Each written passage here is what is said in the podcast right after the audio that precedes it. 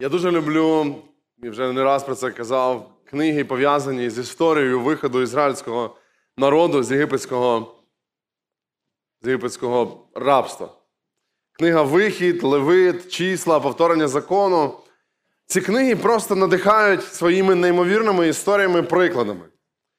Коли ти перечитуєш їх, ти захоплюєшся мужністю одних і розчаровуєшся малодушністю інших.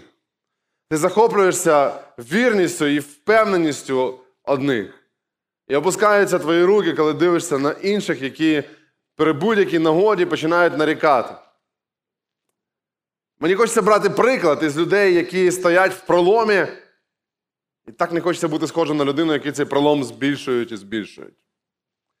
І серед цих всіх багатьох образів є особливі розділи, які, перечитуючи Біблію вже кілька разів, час від часу вспливають і обновлюють деякі розуміння, деяких речей. І історія, про яку я сьогодні хотів би ділитися, це не щось нове. І це не було новим для мене. Але це те, що кілька тижнів назад Господь поклав на серце. Деякими моментами я вже ділився з братами. Але хотілося б сьогодні поділитися з усією церквою цими роздумами. Для того, щоб проповідь була більш ефективною, е, в мене є маленьке прохання. Ви можете взяти свої біблії до рук? Або якщо вони у вас є. Якщо нема, можете просто дістати телефони. Е, Тому що ми сьогодні будемо розглядати один розділ з Біблії. Це 14 розділ книги числа. І по всьому розділу цьому ми будемо з вами рухатися. Тому, якщо ви будете користуватися телефоном, в принципі, у вас є законний метод його тримати в руках. І навіть якщо ви десь вийшли в інший якийсь е, про- застосунок, то в принципі ніяких проблем. Знаєш. Я в Біблії сижу, все добре. Просто щоб ви слідкували за мною, це допоможе нам краще розуміти цей розділ і що Бог хоче сказати для нас. Це буде скоріше роздуми над розділом, ніж просто проповідь в класичному вигляді. Це не буде просто текст, над яким ми будемо говорити про нього півгодини. Тому 14 розділ книги числа. Кілька слів про те, що передувало, що описано в 13 і в 12 розділі. Історія, в принципі, відома. Люди виходять із рабства, вони рухаються, підходять до моря, Бог це море розсуває між перед ними. Вони проходять далі все. За ними ніхто не гониться, вони йдуть. Вони приходять до Сінайської гори, і там, біля цієї Сінайської гори, вони пробувають цілий рік. Протягом цього року вони отримують одні скрижалі, потім другі скрижалі, на яких написані заповіді. І потім вони читають їх, пробують по них жити, тлумачать їх, влаштовують свій побут. Ну, якби рік ось так проходить. Бог під час цього в деякій мірі по-іншому до них ставиться. Можливо, деякі речі навіть прощає їм. І деколи, навпаки, діє дуже гостро і радикально для того, щоб навчити. Він турбується про них, даючи їм манну, даючи їм воду скелі, навіть м'ясо їм даючи.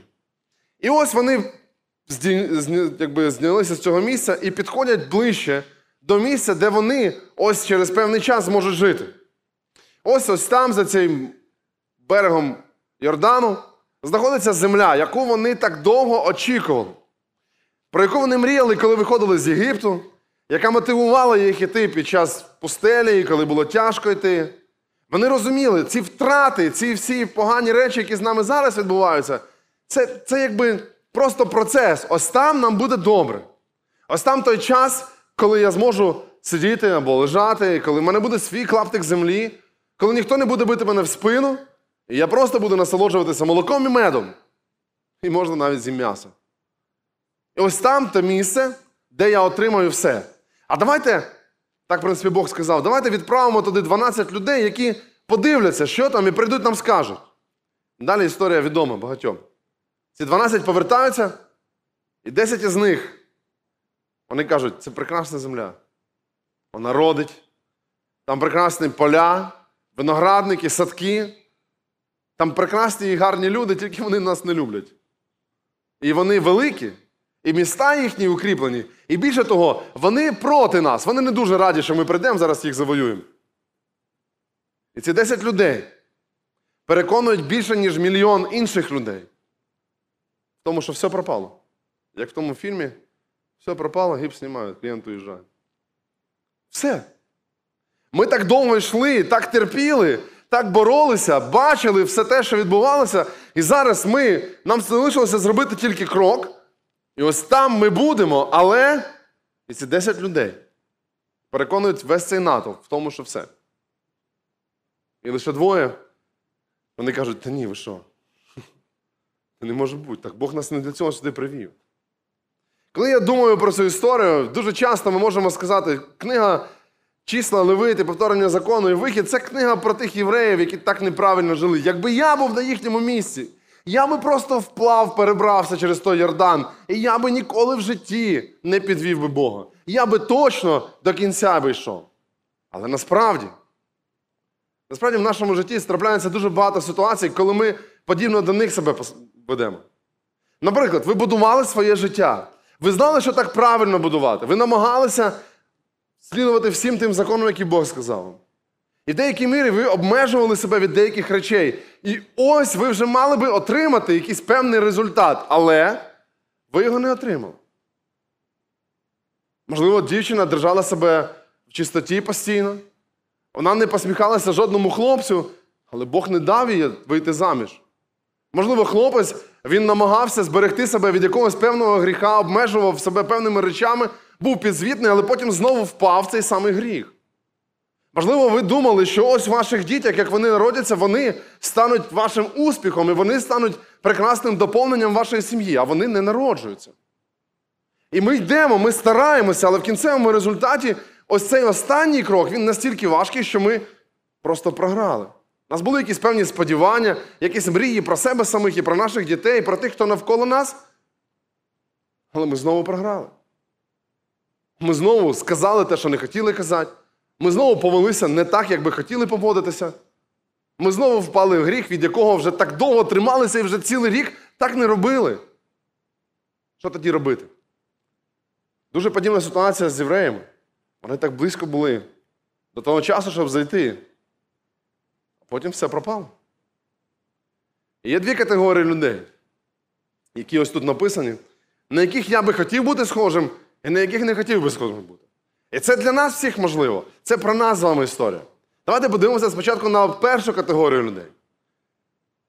Що сталося з ними? Ви ж з Бібліями, правильно?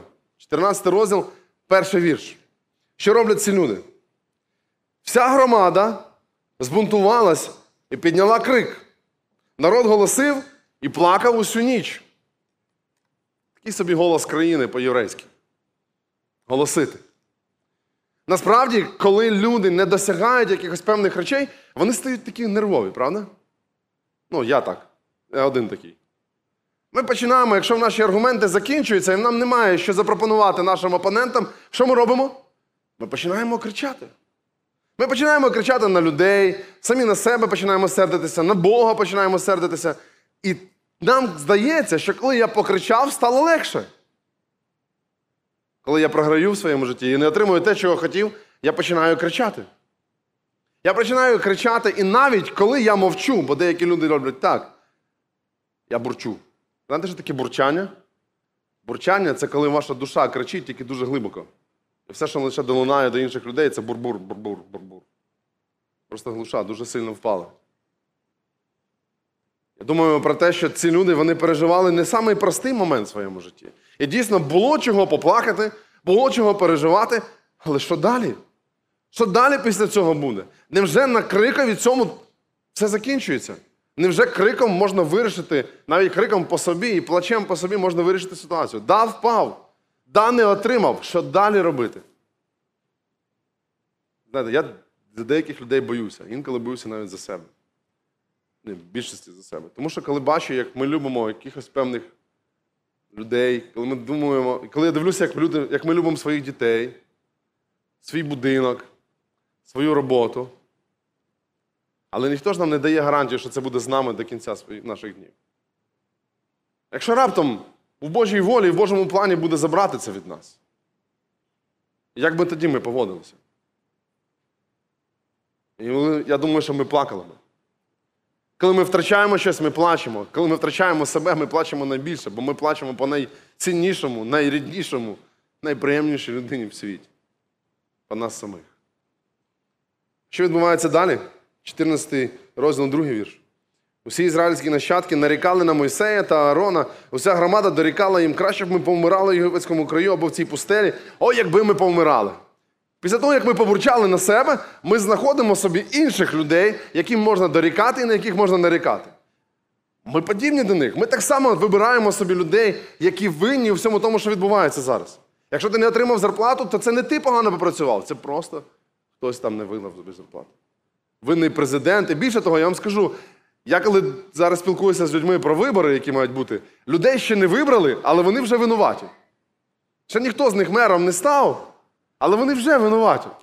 У всьому тому, що відбувається в місті. Вони вже винуваті. Я думаю про те, що ми звинувачуємо всіх, лиш би відвести від себе стрілочки, щоб ось хтось. І вони сказали: винуватий Моїсей. Аарон, вони нас сюди привели. Давай їм скажемо про це. В принципі, в країні, як і в нас, в нашій країні, знаєте, в нас навіть коли в черзі люди стоять, то питають, хто крайній. Завжди шукаємо крайнього, завжди шукаємо винного. Точно те саме відбувається ось тут. Давай когось звинуватимо. І вони почали звинувачувати людей, яких перед цим вони готові були носити на руках. Перед цим ці люди турбувалися про них. Вони ж знають, що Моїсей фактично нічого не робить сам від себе. Бог через нього говорить до людей. Але давай, давай зараз звинуватимо Моїсея. Що відбулося потім? 14 розділ, 4 вірш. І вони підмовляли один одного. Оберімо собі поводиря і повернімося в Єгипет. Коли ти програв, коли ти впав і тобі погано, коли не здійснилися твої мрії, коли тобі хочеться поплакати, ще одне, крім того, що ти нарікаєш, крім того, що ти кричиш і плачеш, ти ще шукаєш собі союзників, людей, з якими разом можна це робити. І бажано, щоб це була людина, яка не скаже тобі, та успокойся, а яка скаже, да-да, ти правий. Бажано, щоб це була людина, яка похлопає по тобі по плечу і скаже, а в мене таке саме було, а він ще гірше, ніж ти розказуєш. Ми шукаємо собі союзників для того, щоб поплакати з кимось разом. І це не зовсім правильно, адже заповідь, яку Господь говорить, плачте з тими, хто плаче, не про це. Вона не говорить, що плачте з тими, хто плаче, просто. І давайте ще придумаємо, ще гірших людей собі вигадаємо. Коли в нас щось не так пішло, ми шукаємо не спасіння від цього. Шукаємо, щоб хтось піддакнув нам і сказав, да ти все правильно зробив. Ми шукаємо, щоб хтось погладив нас по плечі і сказав, ти знаєш, ти молодець, це Бог не правий. Ти зробив все, що тільки можна було. Така реакція людей в кінцевому результаті просто відвертає їх від Бога настільки сильно, що їхнє нарікання долунає до Господа. Але були інші люди. І я вірю, що в принципі всі, хто тут сидять, вони інші. От саме так поступають. Були інших два чоловіка Ісус Навин і Халев. І їхня поведінка була іншою. Вони, так само, як і інші люди, не йдуть туди. Вони прийшли, переконують весь народ, їхній вплив двох набагато менший, ніж вплив тих десятьох. Але і вони не можуть перейти на те, на те місце. Вони так само, як і інші, не можуть піти туди. Вони терпіли поневіряння, як всі. Вони терпіли пустелю, як всі. Вони терпіли втрати, як всі. Вони точно так само програють, як всі. Але їхня реакція інша. Ви думаєте, так приємно було Ісусу Навину це все чути? Особливо, коли Бог сказав, ні, ви туди вже не підете. Ісус Навин каже, при чому я тут? Ну я ж то хотів туди. А коли Бог сказав Моїсеєві, що ти туди не зайдеш, Моїсеєві, який їх вивів звідти, який вів їх протягом всієї цієї постелі, який заступався за них, і в кінцевому результаті через те, що палкою стукнув скелю, просто почув, що ти більш туди не підеш. Ну, я думаю, я би сильно розсердився на Бога. Що я такого зробив? Але Моїсей смиренний чоловік. Ісус Навин смиренний чоловік. І ось послухайте, що він робить. Це реакція. Якщо перша це реакція, яка вбиває, то реакція Ісуса Навина і Халева це реакція, яка зберігає. Шостий вірш. А Ісус Навин і Халев, син Іфонея, з тих, хто оглядали землю, роздерли на собі одяг. Сталося так. Сталося так, як Бог допустив. Можливо, далі вони не йдуть. І що робить Ісус Навин? Він просто бере і роздирає свій одяг. Це не просто якась така традиція, знаєте, гляньте, що в мене тут. Насправді це сталося набагато раніше. Вперше Рувим, старший брат Йосипа, повернувся до ями, в якій Йосип був, і хотів його забрати, привезти до батька.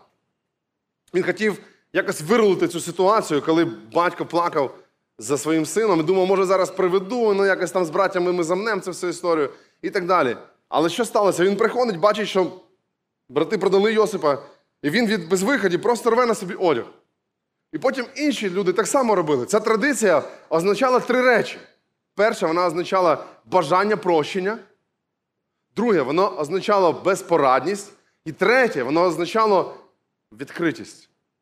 Я нічого не можу зробити. Я відкритий. Ось я. Немає нічого, що я міг би сховати. Немає прихованого мотиву, немає якихось моїх амбіцій, немає речей, які би я не відкрив перед Богом. І ці двоє людей вони розривають на собі одяг саме так, розуміючи, я не все розумію, чому Бог саме так робить. Я не можу переконати людей в протилежному. Лише що я можу зараз зробити? Я відкритий перед Богом. Це Божа боротьба, це не моя боротьба. Багато із нас вони б трималися би за одяг цей. Не показати нікому, що ось там. Ми б, можливо, говорили би, ось дивися, як я гарно вдягнутий, я все зробив. Я ховався би за своєю праведністю, за своїм посадою, можливо, за своїми здобутками, за своїм минулим, для того, щоб показати тепер я ось Боже перед тобою, чого вони через їхній гріх я не маю туди йти. Але Ісус він відкриває і каже, це не моя бронь. Я відкритий перед Богом, розуміючи, що моє життя це просто життя людини. Бути чесним перед Богом. Виявляється, що нам інколи здається, що Бог це людина, яка десь в якомусь певному місці знаходиться, і він не знає все те, що ми робимо. Тому чесність перед Богом, ну, ми не буваємо нечесні перед Богом, бо Він завжди нас знає. Це про нас, це не про нього. Це те, що ми можемо по відношенню до нього зробити, чи мусимо по відношенню до нього зробити. Сказати, Боже, я відкритий. Я не все розумію, не все знаю. Я впав, я знову якийсь певний гріх зробив, той, який так довго боровся. Те, що розбило мене просто зараз, і це реально в депресію може ввести. Я так старався, але зараз цього немає. Я відкритий, Боже, перед тобою. От чесно. Що робиться далі? Знаєте, що роблять ці люди? Вони чують, як інші хочуть закидати їх камінням. І ми читаємо 9 і 10 вірш. Що каже Ісус Навин? Не ставайте бунтівниками проти Господа. Тож не бійтеся людей того краю, бо від нас, бо, від, бо він для нас пожива. Адже їхній захист відійшов від них, а з ними Господь, з нами Господь, не бійтеся їх. Проте вся громада закричала, побіти їх камінням. І у цю мить, у наметі свідчення всім ізраїльтянам об'явилася слава Господня. Що відбувається? Ісус Навин, крім того, що говорить я ось ноги і відкрити перед Богом і перед людьми, немає в мене ніяких лідерських там мотивів, що я от хочу там царювати, чи хочу вам всім довести, що я лучший за вас. Що робить він? Він нагадує всім, він нагадує собі про Божі перемоги, які були до цього. Він нагадує всім і нагадує собі про Божі перемоги, які були до цього. Я не пам'ятаю, хтось був у нас в церкві і проповідував, говорив про те, чому варто поважати старих людей. Адже їхній досвід до цього моменту допомагає їм іти далі. Ми ж зараз перевернули трошки мишлення, ми більше думаємо про майбутнє. Питання бачення, ось так тої картинки, яка буде потім і пізніше, це більше рухає нами, ніж те, що було до цього. Ми хочемо ось туди, бо в світле майбутнє нас так давно кликали, і в принципі навіть з крахом комунізму все одно світле майбутнє нас більше приваблює, ніж минуле. Але Ісус Навин що говорить? Він говорить: стоп, згадайте все те, як Бог нас вів. Згадайте те, як ми переходили через море. Згадайте, як ми ловили оцю манну. Згадайте, як вона не псувалася. Згадайте, як ви бачили схелю, на якій Бог перебував і давав нам скрижалі. Згадайте, як ми йшли і перемагали. Згадайте, згадайте, як Бог нас вів. Ось що треба робити. Це не означає, що зараз я не можу мати проблем. Це не означає, що зараз я не можу мати сумнівів. Це не означає, що зараз я не можу мати падінь. Це лише означає, що Господь, який провів мене до цього місця, точно так само буде вірний в цьому місці і поведе мене далі. Але чомусь ми забуваємо все те, що там було. І ми думаємо, що зараз і тепер мені треба, дай мені зараз і тепер. Замість того, щоб насолоджуватися. І просто, можливо, цими спогадами. І це, не знаєте, солодкі спогади про минуле, знаєте, як діди там розказують. Це те, що мотивує мене сьогодні. Те, що було колись. Тому що я хочу туди вперед. І ми бачимо, як Ісус Навин і Халев, вони переконують людей, але Люди пам'ятають Єгипет, пам'ятають пустелю, але не бачили Бога. Не бачили. Все це було для них як ніби звично. Що відбувається далі? Що роблять такі люди, які правильно відносяться до падінь і до проблем в своєму житті? Коли навіть інші тиснуть на них. Мене захоплює ця історія.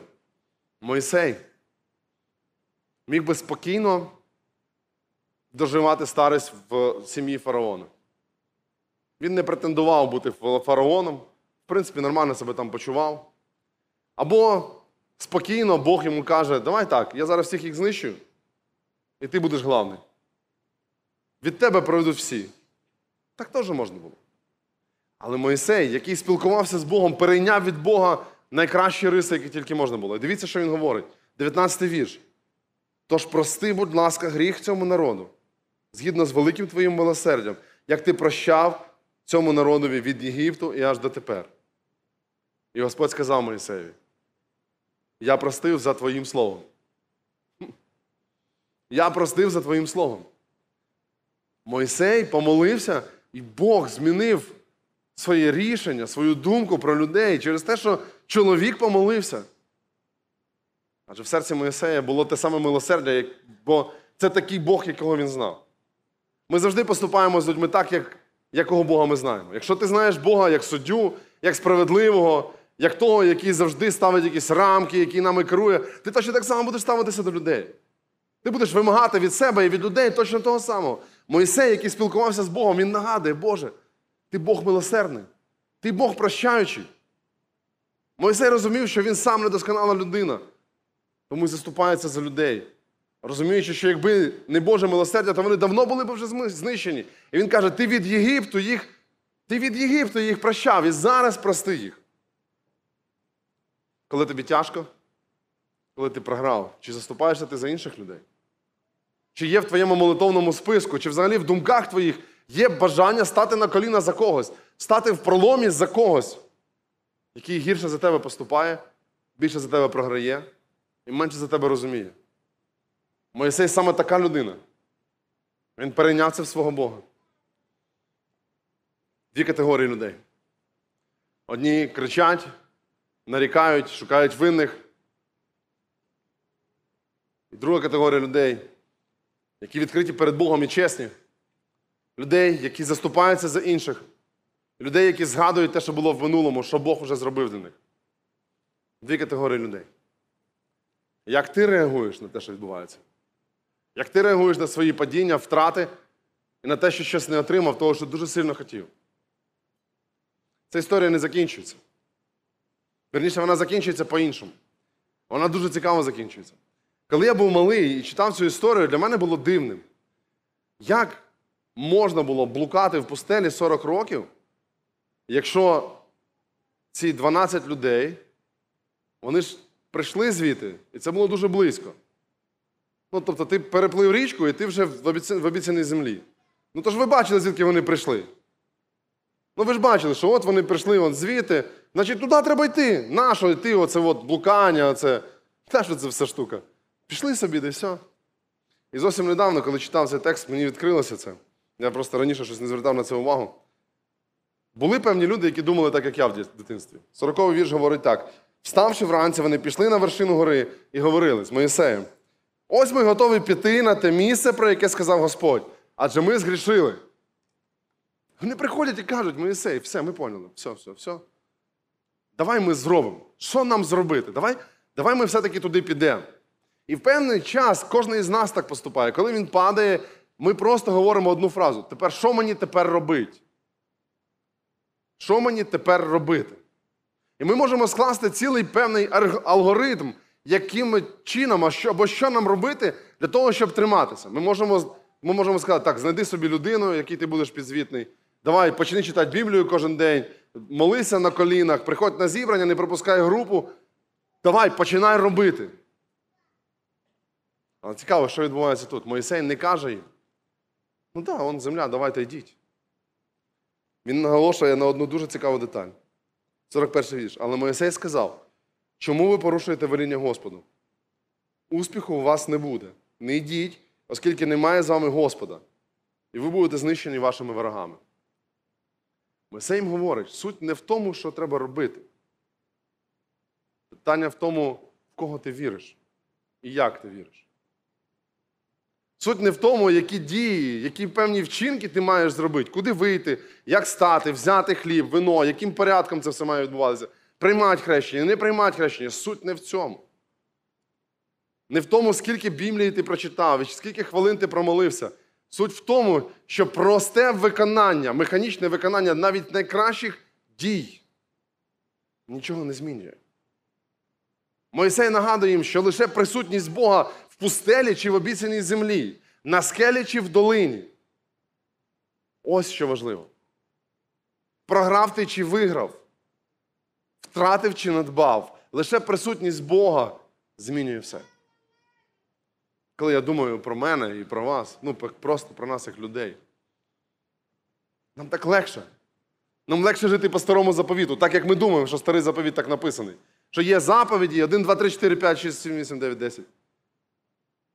І так собі по заповідях поступаєш, і все буде нормально.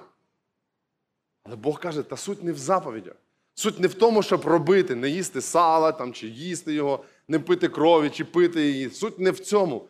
Суть в тому, щоб розуміти, Бог твій поруч тебе. Ось що змінює твоє життя. Ось що насправді важливо. Ми можемо робити найкращі вчинки. Але без Бога це не має жодного значення. Ми можемо робити найкращі і найбільші діла, але без Бога, без Його присутності це не має ніякого значення. Ми можемо каятися ось тут, в сльозах, та хоч кожну неділю. Але якщо наше серце не належить Богові, я думаю про те, що як і кожний, кожна людина, я програю. І коли я знову кажу, ну, це я більше цього не буду робити. І думаю, чого воно знову прийшло? Я так довго боровся з цим, чого воно знову прийшло? Воно прийде ще не раз. Суть не в тому, чи воно ще раз приходить. Питання в тому, чи втікаю я знову до Бога, чи стою я перед Ним відкритий. І знову кажу, Боже, ти знаєш це. Суть не в тому, щоб просто чинити правильно. Суть в тому, щоб правильно вірити. Що викликає потім певні дії. І коли ти дивишся на цей розділ, то сам Бог про це говорить в 10-му вірші, в 11-му, пробачте. 11-й вірш є ключовим цій всій історії. Ось що написано. І Господь сказав Моїсеєві, це ще перед тим, як він, якраз зразу після того, як е, вони збунтувалися, Ісус Навин захищав Господа. Господь сказав Моїсеєві, доки цей народ не вважатиме мене, до яких пір не довірятимуть мені, незважаючи на всі ознаки, які я вчинив серед них. Бог не каже, до яких пір вони будуть іти або робити, або не робити щось. Бог говорить про стосунки з ним. Бог говорить про одну дуже цікаву деталь, доки цей народ не буде мені довіряти. Він каже, я робив так багато для них, і в них є мільйони причин для того, щоб мені довіряти. Але вони, і каже так Бог, вони вже 10 разів на мене нарікали. То води нема, то м'яса нема, то дороги не знають, то Моїсей десь пішов. Бог їм каже, суть не в тому, що вони роблять. Вони мені просто не довіряють. Коли падають, вони мені не довіряють, вони на свої сили надіються. Коли перемагають, вони мені не довіряють. Вони кажуть, що це вони перемогли. Коли йдуть через воду, вони мені не довіряють, навіть ідучи по суші, думаючи, зараз ці хвилі на мене нападуть. Вони мені не довіряють. І коли я думаю про життя християни, навіть ті ситуації, які стаються, ось ти програв знову. Ось вчора ти, тобі треба було закрити рота, ти почав говорити, або навпаки, ти хотів, мав засвідчити комусь, а просто промовчав. Якщо ти просто боровся з гріхом і програв, одна лише проблема. Чому ми так поступаємо? Ми не довіряємо Богові, навіть тоді, коли падаємо. Бог не відвертається від нас, коли ми падаємо. Але довіра до Бога є ключовим моментом. Ось чому вони програли. Тому що вони не довіряли. Суть була не в тому, що вони туди не зайшли. Навіть навіть не йдучи туди, залишившись ось тут, і навіть повернувшись в пустелю на 40 років, Бог знову і знову вів їх до одного. Навчись мені довіряти у всіх програшах і поразках, і всіх виграшах і здобутках. Навчись мені довіряти. Довіра Богові Легко казати. Тяжко довірити. Адже так багато планів на життя вже побудовано, так багато цілей поставлено. І нам інколи здається, що як тільки я прийду до Бога і скажу йому, Боже, я тобі довіряю, він обов'язково відправить мене в якусь Гвадалахару місіонером. Або обов'язково я буду бідний, або забере мене хату, або ніколи в житті не вийду замуж. Ці страхи забирають у нас бажання Богові довіряти. Ми думаємо, як це ж ми дітей поженемо? Або як я буду на пенсії, а як це ж мені не можна буде те робити, те. І ми знову думаємо про те, що нам робити, замість того, як нам довіряти. Ми зразу маємо нагадувати собі, я довіряю Богові чи ні. Я знаю, що у вас багато сумнівів. У мене так само. Вони не припинилися, коли я прийшов до Бога. Ми сумніваємося в багатьох речах. Багато речей ми не можемо пояснити. І деякі речі ми просто кажемо, і це смішно може навіть звучить для людей, які перше чують. Я не знаю, як влаштований цей світ. Я не знаю як. Я не знаю, як пояснити вам трійцю. Я не знаю, як відбувається спасіння. Чи ми все Бог за нас вирішує, чи ми щось вирішуємо. Я не знаю як, але я знаю одне. Я хочу довіряти Богу. Стара як. Ладно, як я, хай буде. Історія про довіру. Це історія, яку діткам розказують в недільній школі, яку багато з вас знає. Один чоловік, він був еквілібристом. Це людина, яка вміє ходити по канату або на будь-яких речах, які гойдаються. Цей чоловік він приїхав в одне селище і про- проводив свої виступи, показував всім. І люди викликали в людей це велике захоплення. Вау, як класно! Він проходив по цьому канату між натягнутими будинками. Натягнутим між будинками, да, так краще звучить. А потім взяв і натягнув цей канат над водоспадом. Пройшовши туди, він сказав: А вірите ви, що я можу взяти тачку з одним колесом і провести її через, по цьому канатові? Да, віримо. Він почав переходити і перейшовши, всі аплодували. Вау, як класно! А вірите ви, що я можу посадити туди свого сина і проїхати на інший берег? Ну, Люди сумнівалися, але в кінцевому результаті він зробив це. Він проїхав на інший бік і всі аплодували просто. Люди пороззявляли рота. Як це все класно відбувалося. А далі, я думаю, що ви вже здогадалися, в чому було наступне запитання. А чи вірите ви, що я можу туди будь-яку людину посадити і провести? Да, віримо! А хто сяде?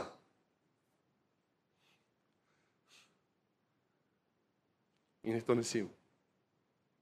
Бо віра відрізняється від довіри. Віра і знання відрізняються від довіри. Віра ґрунтується на якихось фактах, на якомусь знання ґрунтується на якихось аргументах, а довіра. А довіра це трошки інше. Багато з нас вони будують своє життя на вірі і на знаннях. Бог каже, мені треба довіра. Довіра, що завтра, якщо на мене навіть вигонять з роботи, яку ти дуже довго будував, я буду з тобою. Довіра означає, що навіть якщо ти завтра втратиш все, я буду з тобою. Або ти завтра станеш мером міста, я все одно буду з тобою. Можливо, ти завтра будеш найвпливовішою людиною в Україні, здобудеш купу підписників і будеш дуже впливати сильно. Ти все одно пам'ятай, я поруч тебе. І найбільше, що я можу мати з Богом, це довіра. Відносини довіри. Ми всі боїмося, але не всі довіряємо. Ми всі програємо, але не всі довіряємо. Ми всі виграємо і теж не всі довіряємо. І Бог каже: доки цей народ зневажатиме мене, до яких пір не довірятимуть мені, незважаючи на всі ознаки, які вчинив я серед них. Хотів би, щоб зараз кожен думав про своє життя. Думали про те, як Бог багато вже вчинив в вашому житті. І питання лише одне: чому ви не довіряєте Богу? Чому я не довіряю Богові? Що зараз із тої ями, в якій я зараз є, Бог може мене вивести? Чому зараз я більше звертаю увагу на гріх, який вчинив, замість того, щоб спочинати робити увагу на Бога, який більше за цей гріх? Чому зараз сумнів більше, ніж довіра? Я закликаю нас молитися зараз. Я хотів би, щоб ми піднялися. Я закликаю просто перед Богом стати і сказати: Господи, я не довіряв тобі так, як хотілося б. І не довіряю навіть зараз, бо слова цього чоловіка не крепко переконали мене. Мене теж не крепко переконали. Але я хочу довіряти Богу. Я хочу довіряти йому все. Якщо ти хочеш довірити Богу своє життя, ми можемо молитися з тобою разом. Просто можеш вийти, будемо молитися з тобою. Можеш зробити це після зібрання, можеш зробити це зараз, коли б то не було. Але тобі і мені, кожному із нас, треба довіра Богові. Він чекає.